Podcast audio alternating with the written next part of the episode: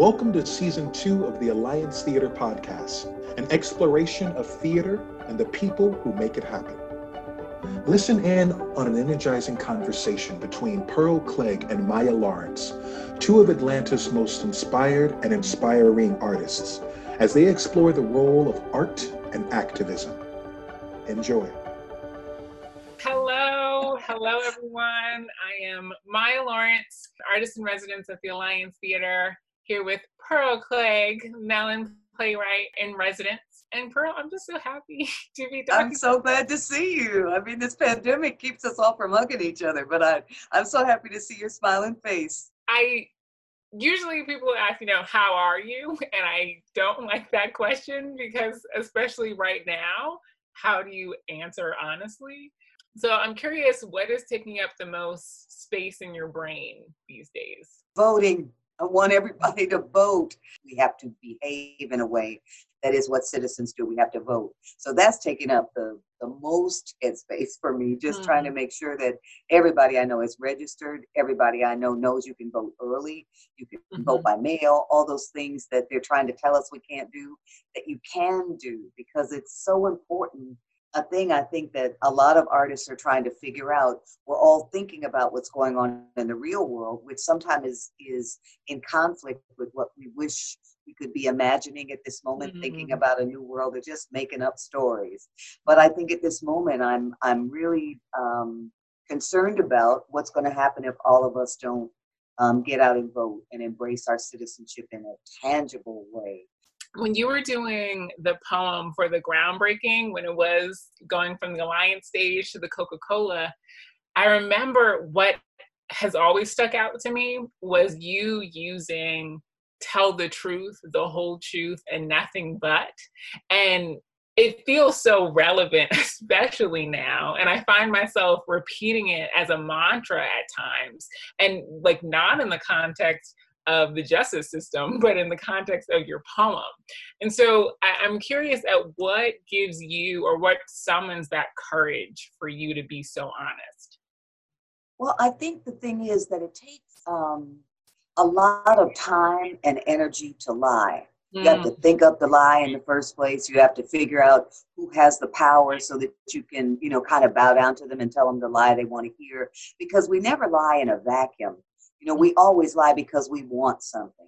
And we're hoping that if we can tell the lie um, with enough authenticity, whoever we're trying to convince um, will say, you know, that's true. But most of the time when we lie, what we're doing is saying back to someone that we don't believe, that we don't trust, saying back to them what they believe.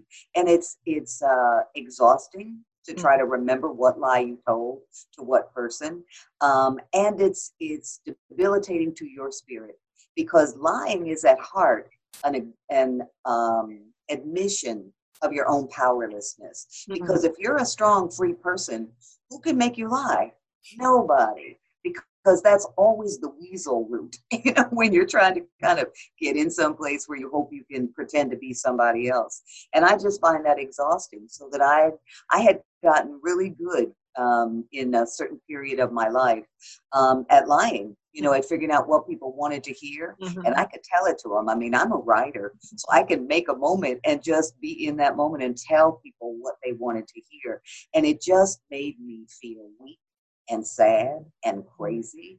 Um, and so there has to be a moment, you know, which is the moment that I had, which is like, okay, I'm not going to lie about anything mm. little things, big things, because what you end up doing is saying, this is just a little lie. I can lie about this, but I don't lie about big things. It's like, no, any lie is a lie, is a lie. So that it's, it often, I think, comes across as being brave to tell the truth, but it's really sane because mm. the only way to be in the moment that we're really in is to look at it and tell the truth about it. The real um, challenge for all of us always um, is to figure out what the truth is. And then, if you're an artist, to figure out a way to tell it in a way that can let other people hear it. You know, mm. not preaching at them, but inviting them in to whatever this truth is that you want to share. Mm. Mm. Inviting them to the truth. And I feel like that truth is what we're craving right now. I think in 2020, you know, it's hindsight, it's vision, it's clarity. And that is what most of our goals were stepping into the year. Mm-hmm. Um, and then truth hit us. Now everything has changed. And I think I've really been thinking about this hindsight is 2020 and how it's especially now we're in the fall, it's very reflective, very introspective. Mm-hmm. What is it that is when we talk about this racial reckoning and that being a truth that we're being met with and the truth of the pandemic um, and trying not to talk ourselves out of that despite what right. like, especially in Atlanta. And the truths that you've lived through throughout your career and throughout your life in various social justice movements and the civil rights movement, what feels different about now than before? Well, I think that one of the things that the pandemic has done, because you know, when we shut down, and I was was counting up the other day, and I kind of self quarantined at like the end of February because I'm in all the high risk groups. I mean, I'm an older older person. I have pre existing conditions. You know, all of those things, and I'm African American. So mm-hmm. it's like, okay, I can self quarantine. I can stay out of crowds. I can protect myself by wearing a mask, but it's a, a long period of time that you realize is being controlled by something that is not you. And I think that what it does is make us have to leave all of our individual um, ideas, thoughts, ambitions, and say, I have to be a part of community because this virus makes me part of a community. The virus does not care that I had seven productions scheduled for my new play and it was going to be fabulous and the year was going to be so great and, you know, all of that. It's like the pandemic doesn't care about that. I care about that. But what you have to do, I think, at this moment is to say, that's my individual life, my mm-hmm. selfishness, mm-hmm. um, in a certain sense, to continue to cling to that. Because over 200,000 people have died. So whether or not we got to have those opening nights, whether or not we got to have the book tour that we wanted, whether or not we got to act in all those wonderful main stage shows that we wanted. Um, those are all small concerns when we realize that at this moment, we are anonymous to the virus. The virus does not care. You know, when they do these things on um, the news about these are some people that died this week, and they show you these wonderful people who were doing great work, whose families loved them, all of that, the virus does not care about that. In the same way that bigotry and racism does not care that you were just coming home from the drugstore and you wear a mask because you're um, trying to deal with the pandemic or trying to deal with your own health, and you mm-hmm. are stopped by the police and beaten to death and smothered and put um, uh, somebody's knee on your neck for eight minutes or or shot eight times in your own house. That wasn't because those individual people did anything. That's because bigotry is exactly like the pandemic. It's a big thing that does not care about you as an individual. So that I think that what this period does is really make us understand again how important it is to be part of a community, mm-hmm. to uh, be concerned about what happens to other people, and not to say, I think I'll be safe. I don't live in a neighborhood where the police bother me. I don't live in a neighborhood where people are going to uh, not wear a mask because it's all of us. You know, when I look at the at the people who are acting as if none of these uh, brutal killings by police matter to them. I just don't know how to start that conversation because when I look at those people, those murdered people, I think to myself, that's my daughter, that's my grandson, that's my dad, that's my cousin, that's my wild uncle, that's all of the people that I know and love, black people who weren't doing a single thing except moving around through their lives. Same thing with the pandemic. I know wonderful, lovely, valuable humans who have mm-hmm. died mm-hmm. from a disease that we didn't have to be overrun by. So I think that the connection to each other, which is something in theater that we're always trying to do, to say, you know, come together as community and sit together and we're going to tell you a story that's going to make you feel more connected to other people. I think there's never been a time when we needed that more. And for for theater artists, I think the thing that is is uh, distressing to me is to see people throw up their hands and say, "Oh well, Broadway's closed, and oh the big theaters aren't working, and oh I don't know what to do, and I can't do my work." And it's like, no, no, no. This is the moment when you must do your work. You know, this is the moment when you have to say, okay, I love the Coca Cola stage, so beautiful. I love that wood and the way it looks like water. And it's just, I love to sit in there. I love that our balcony of, of relic of segregation is gone. I love our new space, but we can't work in there right now. So now I'm thinking, okay, where can I work? We got a great courtyard out there where we can socially distance people. It's outside. It's got all kinds of nice things you can work with as a playwright. So I'm trying to work on a piece that is meant to go outside in that courtyard, mm-hmm. not something that we're trying to drag out there because we can't do it mm-hmm. inside, but something that comes from me as an artist, as an as a writer, as a playwright, where I imagine the piece from the beginning in that space because I can't wait to talk to people until all the theaters can safely reopen. I'm sorry, that's my job. I gotta talk to people. And it's like if we got a pandemic, I'm gonna figure out a way to talk to them through that mask. You know, people said, Oh, you can't see people's faces. And I keep saying to people, look at their eyes. You can tell whether or not somebody's smiling at you when you see their eyes. You can communicate so much in ways that we haven't had to. So hmm. it's it's not a, a moment, it's not a lesson I would have chosen. I wouldn't have said, I think we really need a pandemic to help us get better. I think we need a raft of police brutality to help us get better. I wouldn't have chosen it, but we have it. We're in it. And we have to use these moments to get stronger, to get more connected to each other as other human beings, and to do our work to stop moaning, to stop hollering, and do the work. You know, when you see people who start talking about that defeatist kind of mindset. Our job as artists, I think, is to say, no, no, let's sing something. You know, let's dance. Let's let's find Lauri Stallings and roll around on the grass outside of the museum. You know, let's let's find Maya and do a show. Let's write a book for kids. Let's let's do something that mm-hmm. keeps us connected as human beings because otherwise we're dead. We're doomed. Then we've just locked ourselves in our houses and we're scared to come out. And I'm not doing it. You know, if I could make it through all of the legalized segregation, all of the Vietnam War, all of the, you know, friends I had who died from illegal abortions, all of that mm-hmm. stuff. And we never stop. Mm. And this can't be the moment where we say, okay, okay, bad people, okay, bigoted people, now it's on you. It's like, no, it's always got to be, come on, all the good people come out of your house, sing together, vote together, move us forward. Mm. I didn't mean to start preaching. You know, my dad was a preacher. so sometimes it's like, you know, these days I just feel like I want to go on my porch and say, people, yeah. come on, you can do it. yeah.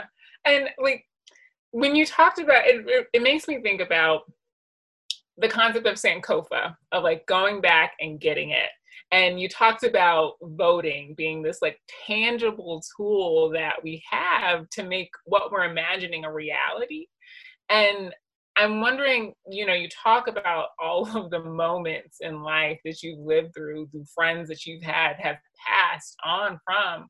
What are lessons from those past moments that we should be incorporating into this moment now, or that you already see that we are and it's like brought a new life to it? I think um, I'm I'm very energized by and and really appreciate and love the people who are demonstrating, the young people who are out in the street demonstrating, and the older people who are out in the street demonstrating. You know, some of us our knees are not so good anymore, so we can't be marching around. But it's it's that is so wonderful to me to see people pour into the street and say no. You know, this is not what we want. And at first, when I first started watching the Black Lives Matter demonstrations. Mm-hmm. Um, and here in Atlanta, I remember this so well that people would gather and then they would kind of walk around. They would go kind of by the state capitol, they would go by the governor's mansion.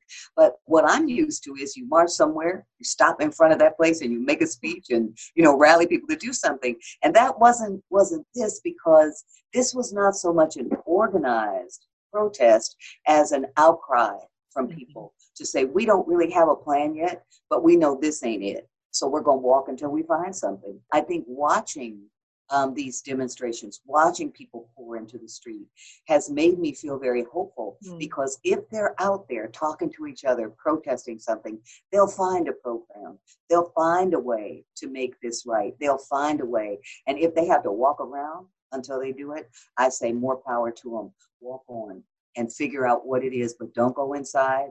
Don't stop talking and don't stop being present It makes a difference when you have a verdict that says we don't we don't think we need to charge anybody for shooting a black woman to death in her bed in her apartment. We don't think that was such a bad thing. I don't know who did it, but it's just too bad. You're supposed to go in the street. You're supposed to go holler. You're supposed to say, wait a minute. That's not somebody off out there with a bad boyfriend. He wasn't a bad boyfriend. Somebody burst in their house at three in the morning. If somebody bursted my house at three in the morning, you know, who knows what they would meet because my husband would be trying to defend the house that we mm-hmm. live in because I mm-hmm. would be trying to defend the house that we live in so mm-hmm. that the protesters' willingness to come out and say no is very heartening to me. And I think part of a tradition of activism um, that we have to understand is changing, but also is going to take us into the next phase. The fact that all kinds of people are marching Black people, white people, Latinos, Asians, Asians, everybody. These are American demonstrations, and it's less race separate than they mm-hmm. used to be, which is wonderful. I think the majority of American people are so far past the bigotry um, that we hear coming from the president that it's it's a disconnect because he's afraid of it. Some of his bigoted followers are afraid of it, but the future is going to be the future. You can holler all you want, but you cannot hold back the, the waters of history, the rising tide of history. It's going where it's going. So you have to be a part of it. You have to be in the flow of it. And you have to try to make sure that whatever you can do, you can do that, even if it's just one little thing, mm-hmm. even if it's just you vote yourself. Mm-hmm. You know, you don't have to make a hundred people vote. It'd be great if you could, but if you just do yours, you know, take one person with you. You know, take a young person with you, take an old person with you, take somebody you love with you, take somebody you don't love with you, but make sure that everybody is engaged and it will make all of us feel stronger and we will see the evidence of that strength. You talk about moving into the future and what activism becomes in the future. Um, my mom, she always tells me to give people their flowers while they can still smell them. And you know, when it comes to women, like you were talking about Breonna Taylor, and it comes especially to Black women, we aren't mm-hmm. given our flowers while we're alive or, you know, when we've passed. And so I think about, you know, the Say Her Name movement and all of the voices and people that aren't seen when these movements are happening, or just on the day to day life of existing um, and existing within our communities. Um, it's what breaks makes me the happiest when I hear about this mural that's happening in the West End. Oh, um, oh, it's wonderful! And so, what have you seen it? I haven't seen it. Oh yet. Oh my God! It's it, it wasn't quite done. I went last week. My husband and I drove up there last week, and it mm-hmm. wasn't quite done. They had a scaffolding up, and they were painting my face on this mural. But it's so wonderful. It's it's just wonderful. You're you are gonna love it so much. It's just I'm I'm so honored to be on it because it's just like, oh my God, this is this is our neighborhood, this is our community, and they painted all of these black women and we're so much bigger than life. You know, it's like, mm-hmm. oh my God, look at us. But that's I think a, a real wonderful honor for people to see you that way and to feel like okay you need to be bigger than life. You need to have a voice that's amplified because you have helped this community in some way. That means everything. Mm-hmm. So this season upcoming, we have two shows specifically around activism, and we have sit in and hands up. And in October, we're going to have a couple of events focused on this concept of artivism and using arts as a means of activism. Um, so, what can you tell us about sit in that we should know? Um, sit in started off as a play like any other play, that it was going to be performed in front of a live audience with live actors. In the pandemic came, and all of that had to change because it is a play for young people, for young audiences. Um, and we're used to having big buses come and drop off audiences um, for us, and then we do the play for them, and then the buses come and take them back to their school. None of that can happen. So for a while, we were thinking, okay, maybe we can do this um, with um, live actors, but we'll just stream it. We'll do it virtually. So that was a thought for a while. Mm-hmm. And then um, Chris Moses, who was a wonderful visionary person, um, started thinking about and talking about what if we could animate this? What if we could do this as an animated project, which of course scared me to death because I've never tried to write anything for, for animated anybody. And Mark Valdez, who is our wonderful director, has never worked with animation before. So, you know, Chris is what Chris always is optimistic, determined, all that. And Mark and I were like, oh, we don't know about this. But having worked in Zoom world for the first time um, with the Collision Project, I understand that we are going to have to understand how to use this new technology so that Sit-In is a is now going to be a fully animated piece um, that follows three little girls who are all singers. They have a group together um, and they sing together, but one of them has become a climate activist and she wants to participate um, in a demonstration of every Friday she sits out in front of the school. Um, and that conflicts with the talent show that they knew they were going to win because they're so good. So they have to come to terms with the same thing we were talking about before their individual ambition and the fact that the world is on fire you know, mm. that things are burning and that the oceans are rising and all of that. So that they, as young girls, they're 11 years old, these characters, they have to talk about that. They have to think about that. They have to stand up to the principal of their school, Dr. Wilson, who is not about this at all. They have to talk to their parents who may not think this is um, the issue that, that, they need to be following. The, um, the little African American girl's mother says, This is not your issue, climate change. You need to be dealing with police brutality. You need to be dealing with other issues. And the, the little girl who was 11 years old is like, No, this is, this is something our earth needs us. We have to do it.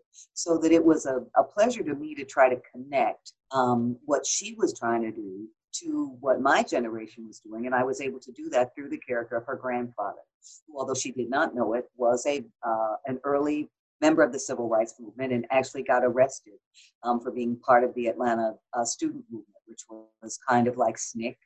Um, and he had to spend four days at the Atlanta prison farm. And he talks to her about that, about um, how angry his father was that he, um, you know, got put in jail and all of those things, and says to her, "This is a family tradition. Mm-hmm. Of mm. course, it's hard. You know, mm-hmm. everybody's who's trying to make a change knows it's hard, but you can do it." And it's a um, a way for her to connect um, to her grandfather's generation and for him to understand that they are also moving it forward um, so that they they do end up everybody kind of comes together at the end because I I like a happy ending when you're when you're trying to teach kids you can do this. You know I don't want to say to them you can do this and then have a tragic ending you know where the is just destroyed by this. It's uh it's a moment of saying of course it's hard and of course you're going to have to try to bring your friends along. But I hope that we'll be able to um, use the animation to make sure that it still gets to um, the students that we hoped would be able to see it because the, the play is developed um, in conjunction with a wonderful exhibition uh, scheduled. It's right now up at the High Museum. And of course, you have to make an appointment to go and see it because of the um, pandemic. But it's also going to be streamed virtually so that the exhibition and sit-in, which talks about that movement, because these um, paintings in the exhibition are from children's books talking about the civil rights movement. It allows us in a certain way to know that we can reach a much bigger audience because we can get to those schools that aren't in Atlanta who can't mm-hmm. come on the mm-hmm. bus to the Alliance Theater so that we can, everywhere this exhibition goes, this sit-in animated play can go with it so that that has turned out to be a blessing in disguise that we can expand the reach of telling these stories um, that we really want to tell. So that I think one of the things that I'm proudest of is is the Alliance Theater, Theater's education department mm-hmm. because it's a, a visionary place that that we're always engaged in trying to, to figure out how best to communicate with young people. And you know this from working, you know, with the camps, with the classes, with the young people, to say, okay, how do you talk to a four-year-old? About the civil rights movement? How do you talk to an eight year old about the civil rights movement? You know, you have to talk about the violence, you have to talk about lynching, but how do you do that when somebody's four years old hmm. without scaring them to death? You know, how do you how do you make this story age appropriate? And it's it's challenging, but I think it's really necessary. And I'm I'm very proud of, of what's going on with Sit-In. I haven't we haven't finished it yet, um, but every every drawing that I see, I'm like, oh my God, there she is. That's that's that little girl. There she is. My last question as we're talking about the future and creating the future, um, you know, you've inspired me so much on my artist journey and activist journey, and now, you know, specifically in my writing journey as I'm working on my children's book for next summer. Um, what is, and this is totally on the spot, so you don't have something, that's okay. But what is a prompt or a challenge that you want to leave with our listeners um, on their own writing journeys and creating journeys and activist journeys? I think it's right back to where we started. I think that that every writer's mantra should be, no matter what age group you're writing for, find the truth and tell it. For more information on the Alliance Theater podcast, visit alliancetheater.org slash podcast. And never miss an episode by subscribing wherever you get your podcasts. Thank you for joining us.